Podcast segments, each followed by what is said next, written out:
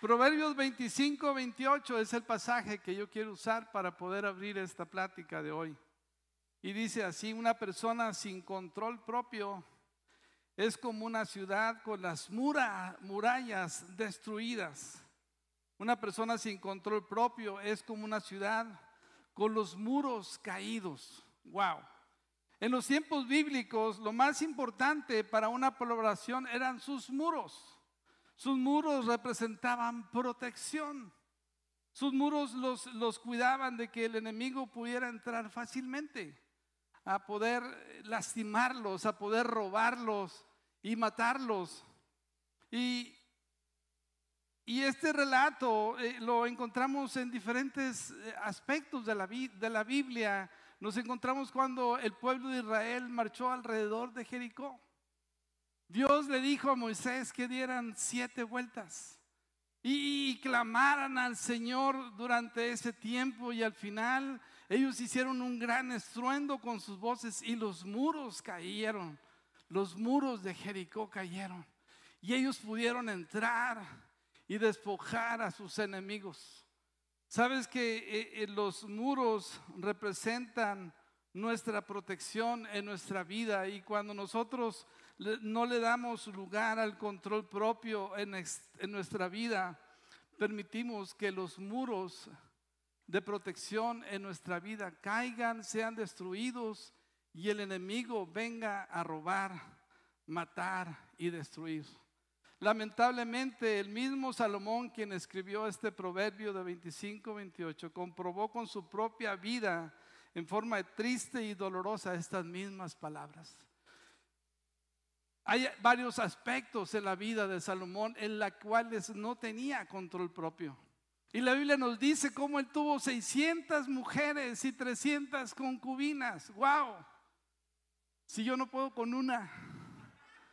Imagínate tantas mujeres de muchas naciones, de muchos colores, de muchos gustos.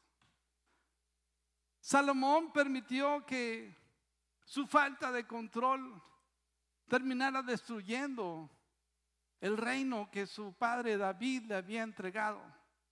Al final de sus días, Salomón muere, lo vimos la semana pasada, como un idólatra más, como un hombre que fue sucumbido a sus deseos carnales y permitió que sus muros, sus convicciones fueran destruidas y heredó un reino dividido a su, a su hijo Roboam.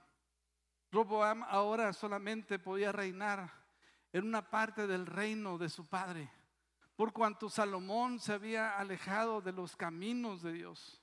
Y sabes que es, eh, eh, eh, encontramos también en, en el libro de Gálatas cómo el control propio es un fruto del Espíritu Santo.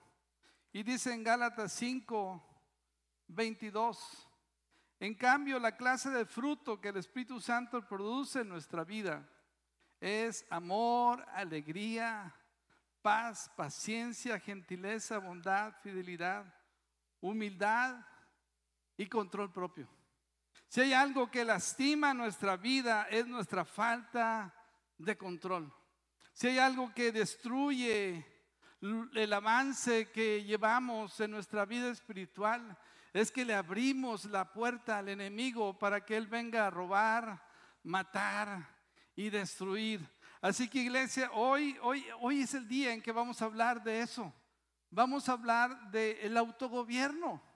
Vamos a hablar que Dios quiere que nosotros seamos diligentes, que seamos listos y que tengamos dominio propio y sepamos controlar y decir sí a lo que tenemos que decir sí y decir no a lo que tenemos que decir no. Segunda de Timoteo 3. Vamos a ver algunos pasajes como Pablo y Pedro hablan a la iglesia acerca de la necesidad de desarrollar control propio, autogobierno. Segunda de Timoteo 3:3, Pablo le advierte a Timoteo acerca de los personajes de los últimos tiempos, que serán hombres amadores de sí mismos, que odiarán la verdad. Dice, no amarán ni perdonarán calumniarán a otros y no tendrán control propio. Serán crueles y odiarán lo que es bueno. Amén. En los procesos tiempos, dice Dios, habrá hombres amadores de sí mismo que no contendrán control propio. Y es importante, iglesia, que como hijos de Dios podamos controlarnos. Amén. Que como hijos de Dios podamos ejercer el dominio propio en nuestra vida, porque eso puede traer bendición. Hay tanta bendición en la, en la firmeza de carácter de una persona. Hay tanta bendición en la firmeza de carácter de un hombre y una mujer que se saben dominar a sí mismos, que no le abren la puerta al enemigo, sino le cierran la puerta en la nariz y dicen, conmigo no vas a poder. ¿Por qué? Porque tengo el Espíritu Santo, soy hijo del rey, soy alguien especial, soy alguien apartado para Dios. El apóstol Pablo, Pedro también nos escribe acerca del autocontrol. Y vaya que Pedro tenía problemas con el control propio. Jesús le, pregunta a Pedro a Jesús, Señor, ¿cuántas veces debo perdonar a mi hermano? Pedro tenía problemas para perdonar. Jesús le dice hasta 70 veces 7. En otra ocasión, Pedro se interpone ante Jesús y Jesús le dice, aléjate de mí, Satanás, porque no pones la vista en las cosas de arriba, sino en las cosas de la tierra.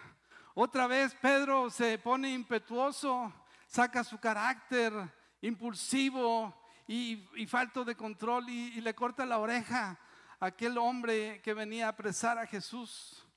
Y encontramos entonces en este personaje de Pedro un, problema de autocontrol. Y ahora él escribe, después de haber madurado, después de haber eh, eh, estado con Jesús y de, verlo ascender al cielo, en 1 Pedro 1.13, dice, así que se preparen su mente para actuar y ejerciten el control propio. 1 Pedro 1.13. Pongan toda su esperanza en la salvación inmerecida que recibirán cuando Jesucristo sea revelado al mundo.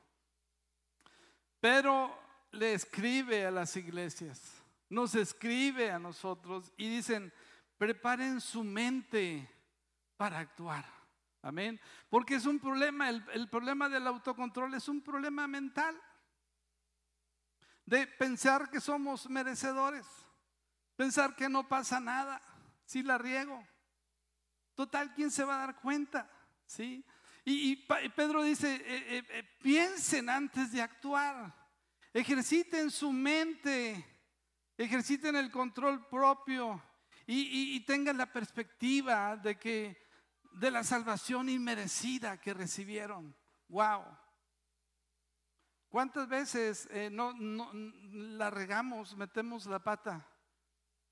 Porque no consideramos que nuestra salvación le costó muy caro a Jesús. Cuando tenemos claro nuestra salvación y que somos hijos de Dios, que somos su especial tesoro, que somos eh, escogidos, apartados para vivir una vida piadosa. Entonces perdemos de vista la obra salvadora de Jesús. Iglesia, somos una generación hoy que fácilmente pierde el control. ¿Sí o no? Nos descontrolamos, ¿sí? Las chicas están descontroladas, ¿sí? Los chavos están descontrolados, pierden el control. Pero Pedro dice, eh, eh, eh, piensen correctamente, piensen en la salvación inmerecida que recibieron de Jesús. No comprometas tus principios, no comprometas tu moral, ten control propio y hoy Hoy tener control propio es difícil, porque es decirle no a la presión de grupo, es decirle no a la moda, es decirle no a, los amigos, caer en excesos, ¿sí? Que después traen fracturas en nuestra vida.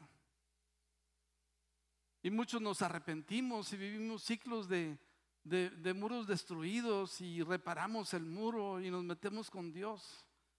Y otra vez empezamos de nuevo, sí, pero ¿qué hay de esas heridas que, que hemos dejado por nuestra falta de control?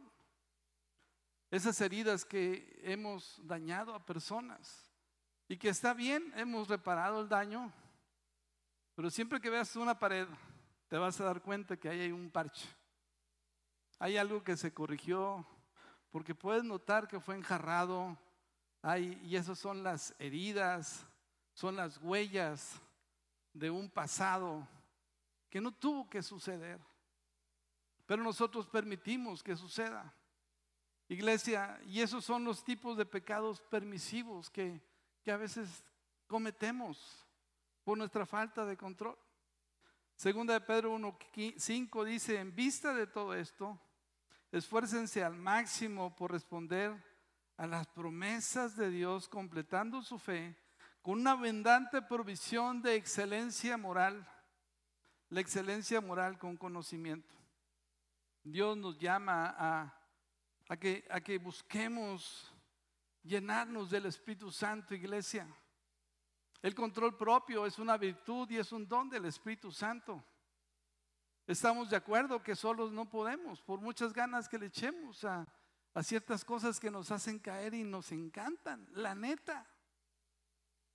Nos encantan tantas cosas que ahorita voy a hablar. ¿Sí? Y, y con facilidad nos caemos y, y, después tenemos cruda moral, cruda espiritual, porque sabemos que no está bien. Ahora bien, ¿qué es el dominio propio? Dominio propio es el control prudente o gobierno de nuestros deseos, apetitos, impulsos, emociones y pasiones. En una palabra es el autogobierno. Es decir, no, cuando debemos decir no. Es la moderación de los deseos y actividades legítimas y un freno absoluto en las áreas que son a todas luces pecaminosas. Amén. Así que hoy voy a hablar de tres, de tres áreas de, en las que frecuentemente los cristianos fallamos. ¿sí? Hay muchas cosas que tienen que ver con la falta de control.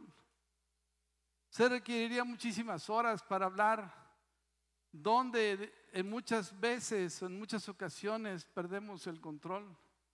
Pero hoy solamente hablaré de tres para que estemos tranquilos.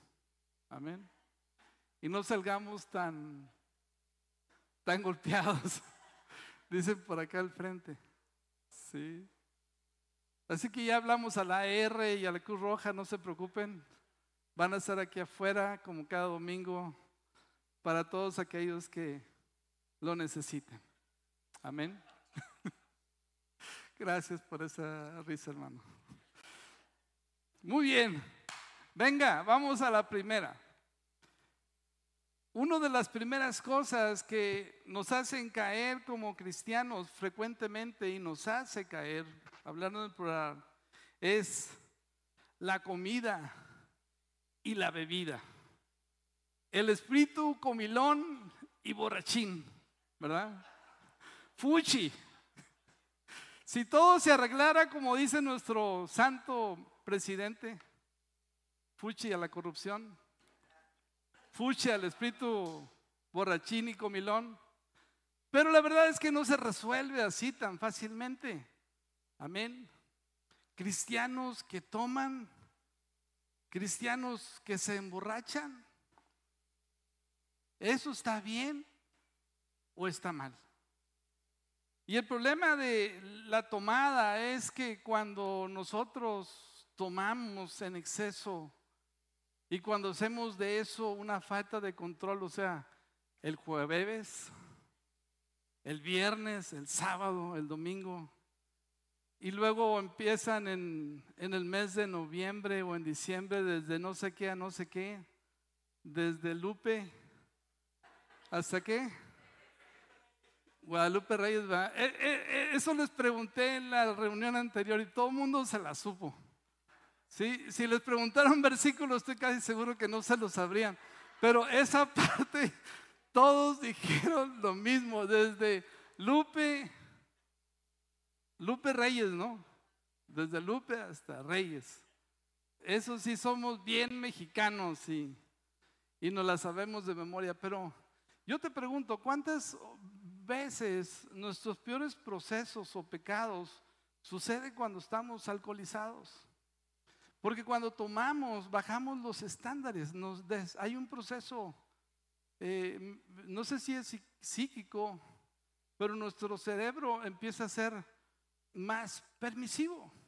No, no, no, no mide las, las consecuencias. Y entonces nos excedemos en muchas maneras. En, el, en la velocidad. Esta semana fuimos testigos de un trágico accidente en la, ahí por cerca del TCM de tres carros. Yo no sé si vendría alguien alcoholizado o drogado, pero seguramente algo, algo, algo pasó. Y, tristemente, eh, vivir con un drogadicto, con un borracho, si alguien aquí, no levante su mano, pero para una familia, para una esposa, para unos hijos, tener un padre borracho o adicto es una carga muy pesada. No sé cuántas personas tú has platicado o te han contado, ¿sí? De la historia de alguien que es adicto a la bebida o a cualquier tipo de droga. Es algo, es una carga muy pesada para la familia. Porque esa persona que está eh, borracha o, drogada no, no, está en sus cinco sentidos y, y, agrede y, se gasta el dinero del trabajo en la, de la familia y le roba a la familia. Le roba del tiempo de sus amigos para estar con su familia. Le roba en, todo, en muchos sentidos. Le roba a Dios porque se gasta el dinero. Que quizás una parte es de Dios y otro de su familia. Y señorita que estás aquí, que todavía estás, que todavía no has decidido casarte, no te cases con un borracho ni con un drogadicto. Así te la digo directo. No tienes por qué cargar la carga de un irresponsable que no se puede controlar a sí mismo. No es gripa. ¿Aló? ¿Están todos asustados o qué onda? No es gripa. No se va a quitar. Claro que como pastor creo en los milagros y he visto milagros suceder en parejas que llegan a la iglesia y, y, el marido es un alcohólico y Dios hace la obra y se entrega al Señor, se bautiza, viene un día con Jesús, compromete su vida, está bien. Pero ya pasaron 10 años. Ya pasaron 15 años y, sus hijos están traumados.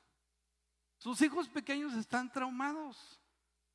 Claro que Dios puede venir también para sanar a esos hijos que están traumados, para traerles sanidad. Pero tú que estás empezando, ¿qué necesidad tienes de asociarte con alguien que pierde los estribos, que no tiene dominio propio? que se emborracha jueves, viernes, sábado, domingo, y lunes, y martes, y miércoles. Como mexicanos nos encanta la fiesta, ¿sí o no? Nos encanta la fiesta y creo que no está mal la fiesta. No está mal bailar, no está mal estar en un ambiente padre, no está mal divertirse sanamente. Lo que está mal es ser esclavo de una adicción. Ser esclavo de la comida, ¿verdad? Hoy, hoy, hoy los chavos y las chavas comen porque se sienten con ansiedad. Hoy, ¿por qué comes? Pues que tengo mucha ansiedad. Oye, pues en mi, época no existía eso, ¿verdad? Ponte a jalar y, ponte a jalar, ¿cuál ansiedad? ve y cárgame estos costales de semilla y tráelos y ve a hacer esto y ve a hacer lo te ponte a trabajar, ¿no? Pero hoy permitimos, por la excusa de la psicología, la verdad, el tomar, el comer, el drogarse, porque estoy traumado. No, has elegido estar traumado. Hemos elegido de alguna manera que esas cosas dominen nuestra vida. Y creo que eso es un problema. De eso es lo que estoy hablando, iglesia, de, que como hijos de Dios, Dios nos ha llamado a, a vivir en autogobierno, ¿sí? Siendo gobernados por el Espíritu Santo. Proverbios 23, 20 al 21. Aquí está la base bíblica de lo que les acabo de decir a las, a las jovencitas. Dice Proverbios 23, 20 al 21. No se junten con qué? No, no, a ver, no se oye como que borrachos. No se junten con los borrachos. Bueno, yo traigo la versión eh, Dios habla hoy. Dice, no andes de juerga con borrachos ni, festejes con glotones. Versículo 21. Porque van camino a la pobreza y por dormir tanto vestirán harapos. Wow. No hay fortuna que alcance para un borracho. Aló. No hay fortuna que alcance para un drogadicto. Un drogadicto es impulsivo, eh, consigue, roba, total de conseguir droga para seguir adelante con su problema de autocontrol. Podremos justificarlo de muchas maneras y decir es que fue un niño golpeado, un niño violado, fue un niño eh, que pasó por estos traumas. Familia, vivimos por elección. Vivimos por elección. No vivimos por consecuencias y, culpa, y, culpas de terceros. Como hijos de Dios, nosotros tenemos que elegirle creer a Dios. Amén. Creerle a Dios y vivir una vida diferente. ¿Alguien está escuchando eso, iglesia? Venga.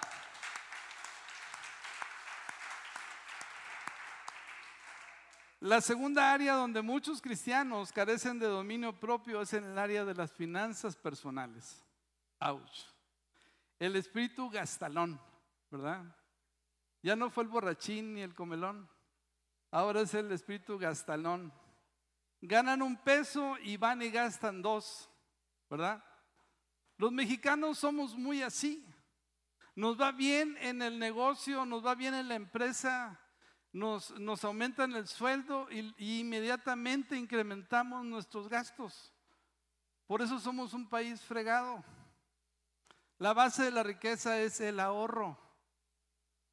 El ahorro, en ese sentido, eh, eh, otras culturas tienen ventajas sobre nosotros porque ellos saben que esto, eh, esto se tiene que reinvertir y vivir de los intereses de lo invertido, no de lo ganado. ¿Sí? Lo vuelves a invertir para que eso vuelva a generar más y vives de los intereses de lo que tienes, no de lo que ganas. Amén. Y, entonces eh, somos compradores compulsivos. ¿Cuántos de aquí se declaran compradores compulsivos? A ver, no les dé vergüenza. Eso, muy bien. Hay muchos pecadores aquí. sí, eh, la verdad es que nos gusta ir a galerías, nos gusta ir a Liverpool, a Simaco y endrogarnos con la tarjeta. 20 meses sin intereses. ¿Quién es presa de los 20 meses sin intereses? Vienen Sams, ¿verdad? En, en, el buen fin, 30 meses sin intereses. Vámonos, pasa la tarjeta. Ándale, mi amor, pasa la tarjeta. No, mi amor, pero espérate, Ah, te pasa, hombre, 30 meses, como quiera. Pero nos estamos endrogando, ¿sí? Estamos dando el futuro como cierto. Estamos pensando que el futuro va a ser mejor. Y, entonces este, estamos incurriendo en deudas, en prácticas incorrectas. Me gustaría una serie para la iglesia de libertad financiera. ¿Sí? Alguien dice, oye, pues dáselo a los gastalones. Pero la verdad es que todos somos gastalones. ¿Sí? Y sería bueno algo de eso. Pero entonces, esa es la segunda área donde muchas veces fallamos, gastamos lo que no tenemos y presuponemos el futuro como cierto. La tercera área es la falta de dominio propio en la ira. Wow. ¿Cuántos tienen problemas? Tenemos problemas con la ira. Acá está oscurito, no se ve. ¿Sí? ¿Cuántos, ¿Cuántos nos dejamos llevar por el enojo? Somos la, el mecha corta, ¿no? Como el de la serie, ¿no? A eso sí saben, ¿verdad? La de los sapos. Risa nerviosa. Somos el mecha corta, ¿no? A, la primera ya andamos matando, acribillando, ya, ya queremos darle cuello a alguien. Y, y la verdad es que la ira es un gran enemigo de la familia. La ira destruye, la ira tiene grandes consecuencias. Tristemente nos herimos a las personas que más amamos, a los que están más cerca de nosotros. Provocamos heridas que, que requieren muchos años para poder quitar. Derrumbamos muros, abrimos boquetes, muros caídos, ¿verdad? En nuestras relaciones porque porque somos impulsivos y, herimos con tanta facilidad, porque pensamos que, que tenemos una ira justa. Y la Biblia dice que la ira del hombre no obra la justicia de Dios. No hay ningún tipo de ira justa que nosotros podamos permitirnos tener. La única ira justa que existe es la de Dios, porque Él es santo y Él no se equivoca. Su ira está balanceada con su amor con sus preceptos y, y, su ira es justificable. La Biblia dice que no dejen que el sol se ponga sobre vuestro enojo. Creo que nos podemos enojar. Una cosa es enojarse, una cosa es discutir sobre un asunto donde no estamos de acuerdo.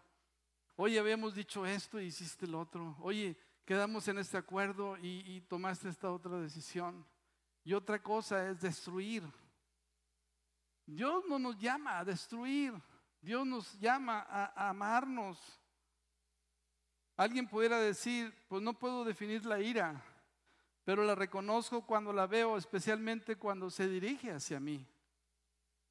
El diccionario define la ira diciendo simplemente que es un fuerte sentimiento de desagrado acompañado de oposición, desaprobación o desprecio. Añadiría que por lo general va acompañada de emociones, palabras y acciones pecaminosas que hieren el objeto de nuestra ira. Wow. Todos sabemos identificar la ira cuando alguien empieza a enojarse. Empieza a levantar la voz, empieza a insultar, empieza a decir groserías, empieza a lastimar, a ofender. Empieza a, ser como un volcán en erupción que destruye todo a su paso.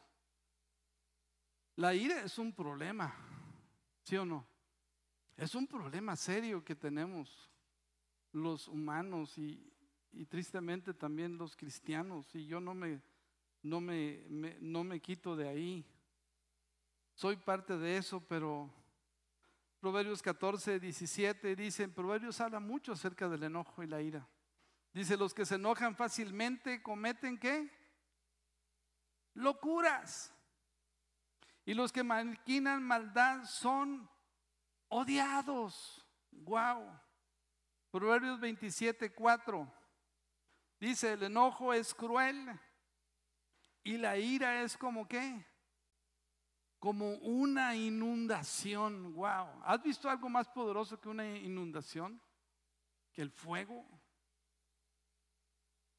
Una inundación arrasa con todo, se mete por todos lados de la casa. Cuando una ciudad se inunda, se echan a perder los muebles, las puertas, los, refrigeradores. Es más, si alguien lo agarra dormido no sabe nadar, pues se muere, ¿verdad? Como pasó allá en Hidalgo con enfermos que estaban en el área de COVID. La ira es como una inundación, arrasa con todo lo que esté cerca, destruye, daña relaciones, echa a perder muchas cosas que habíamos ganado. Wow. Y repararlas lleva mucho tiempo, lleva muchos años. Proverbios 29, 22 dice, la persona enojada comienza pleitos, el que pierde los estribos con facilidad, comete qué? Todo tipo de pecados. Wow. Es como un animal salvaje, ¿verdad? Despotrica, se levanta, patalea. No le puedo hacer como los caballos, ¿verdad? Pero empieza a hacer y deshacer. Wow. Es terrible ser hijo de un padre o una madre iracunda. ¿Sí? ¿Por qué? Porque destruye constantemente. Usa calificativos desagradables. ¿Sí? Te llaman con maldiciones. ¿Por qué? Porque su corazón está lastimado. Su corazón herido, está herido y muchas veces, iglesia, hablamos a través de la herida. Muchas veces hablamos a través de la herida. Y cuando estás herido, pues hablas a través de esa herida, pus, y empiezas a lastimar a otros. Y entonces tienes que darte cuenta que tienes un corazón dañado. ¿sí? Blanca me conoció cuando pasó por el negocio donde estaba mi padre. Y estaba yo envolviendo la mercancía que iba a vender. Y en aquel tiempo se envolvían las cosas en papel periódico. Hace muchos años, cuando no existían las bolsas. Y, y entonces ella escuchó que dijo, así, no, pendejo. Y Pellejo era, era mi segundo nombre. A veces era el primero. La mayoría de las veces era el primero. Imagínate si yo me hubiera creído un pellejo, pues estaría todo menso. ¿sí? Pero yo no dejé que la herida de mi familia, de mi padre, lastimara mi corazón. Claro que hubo tiempos donde yo me tuve de que dar cuenta que eso había lastimado mi corazón. Y había le crecido una raíz de amargura y le tuve que decir, Dios, ¿por qué me duele todavía, esto? Cuando oigo, oigo pellejo, como que, ay, como que, como que me siento raro, como que quiero llorar. Y entonces tuve que perdonar a mi madre, tuve que perdonar a mi padre y, y seguir adelante, ¿verdad? Porque tristemente lo que yo no corrijo lo vuelvo a repetir. Y algunas veces yo le llamé también pellejos a, a, mis hijos. Y estaba repitiendo el mismo proceso, la misma historia. Mi madre fue una mujer que, que tuvo madrastra, su madre tuvo que salir de la casa prácticamente huyendo porque una mala mujer llegó al, lugar de mi suegro, de mi abuelo y tuve una vida muy triste. Y a veces tenemos que ser inteligentes para saber si una persona me está hablando desde su herida y ser considerados y decir, pues realmente le tocó una situación muy difícil, tiene un corazón herido, como la canción, ¿verdad? Corazón herido, ¿sí? A veces no se la saben, ¿verdad? ¿Quién me va a ayudar? Se emociona.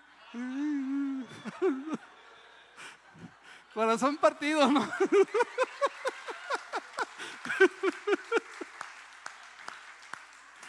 Tiene el corazón partido, pues, pues claro. Va a salir pura regazón, ¿sí? Entonces, iglesia, tenemos que entender las consecuencias de la ira. Efesios 4, 3, 31 dice, líbrense de toda amargura, furia, enojo, palabras ásperas, calumnias y toda clase de mala conducta. Colosenses 3:8 dice, pero ahora es el momento de eliminar el enojo, la furia, el comportamiento malicioso, la columnia y el lenguaje sucio. Wow. No permitas que una raíz de amargura venga y brote en tu corazón por causa de la ira, por causa del desprecio, por falta de nuestro falta de control. ¿Cuál es la mala hierba que proviene de la ira no resuelta? Y fíjate que aquí voy a hacer rápidamente lo que he hecho en las demás pláticas. Veamos cómo algo empieza a crecer y cómo esa hierba mala empieza a llenar un patio hasta convertirse en un bosque que trae mucho daño. La ira no resuelta trae primer, en primer lugar resentimiento. Ese es el primer fruto de la ira, resentimiento.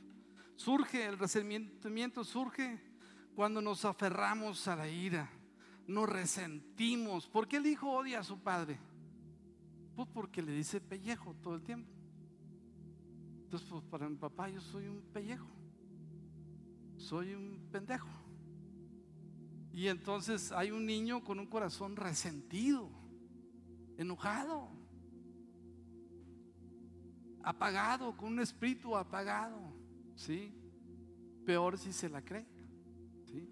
Pero que se lo diga a su papá o su mamá, pues tiene mucho peso. No es lo mismo que se lo diga a su amiguito a que se lo diga a su papá. Entonces le damos lugar al resentimiento. El niño no dice nada, pero se lo guarda en su corazón. Ese es el resentimiento. estoy resentido, hay una herida. Luego después da producto la amargura. La amargura es el resentimiento que ha crecido hasta convertirse en una planta, en una raíz que va en crecimiento. Por eso Hebreos 12, 15 dice, cuídense unos a otros para que ninguno de ustedes deje de recibir la gracia de Dios. Tengan cuidado que no brote ninguna raíz venenosa de amargura, la cual los trastorne a ustedes y envenene a muchos. Wow. Ahora ya no es resentimiento. Ahora es una raíz de amargura, una planta que empieza a crecer y que empieza a haber odio. Ya no es resentimiento solamente, sino ya hay maquinaciones. Mi papá no me, no me ama, mi esposa me desprecia. Este, si es cierto, soy un pellejo. Si es cierto, todo me sale mal. Y entonces una amargura, lo único que da fruto es más amargura. Lastima todo lo que está a su alrededor. Y luego se convierte en una enemistad y hostilidad abierta. Mientras el resentimiento y la amargura es algo que está sufriendo la persona internamente, ahora ya hay una demostración de enemistad y hostilidad en contra del objeto de su odio Básicamente son sinónimos, pero es un alto, es un nivel más alto de dolor y animosidad de la amargura, ¿sí? Y luego después da fruto al rencor. Un día me voy a desquitar. Y veamos cómo, por ejemplo, encontramos este ejemplo en la vida de Esaú. Jacob le había robado su primogenitura. Jacob se había vestido como él, como Esaú y su padre le había dado toda la bendición a su hermano Jacob. Y Esaú estaba muy enojado. Y dice en Génesis 27, 41, desde ese momento Esaú odió a Jacob porque su padre le había dado la bendición a él. Entonces Esaú comenzó a tramar, pronto haré duelo por la muerte de mi padre y después mataré a mi hermano Jacob. Wow. Fue algo que fue creciendo. Nos podemos dar cuenta, iglesia, que la ira no es estática. Si no se resuelve, se convierte en resentimiento, en amargura, en hostilidad, en odio, en rencor que busca la venganza. Wow. Por eso los más grandes multihomicidas. No sé si han visto la serie de, no me acuerdo el nombre, pero son de los asesinos seriales donde psicólogos se ponen a estudiar el comportamiento de los asesinos seriales y encuentran que la mayoría de ellos fueron eh, objeto de desprecio y de menosprecio de sus padres, especialmente de sus mamás. Wow. Puede más el desprecio de una madre que el desprecio de un padre. Porque se supone que la, la madre es la, la cúspide del amor.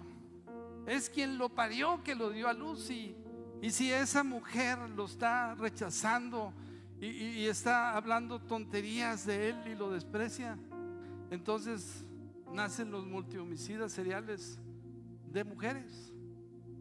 ¡Wow! ¿Por qué? No se enojen, tranquilos.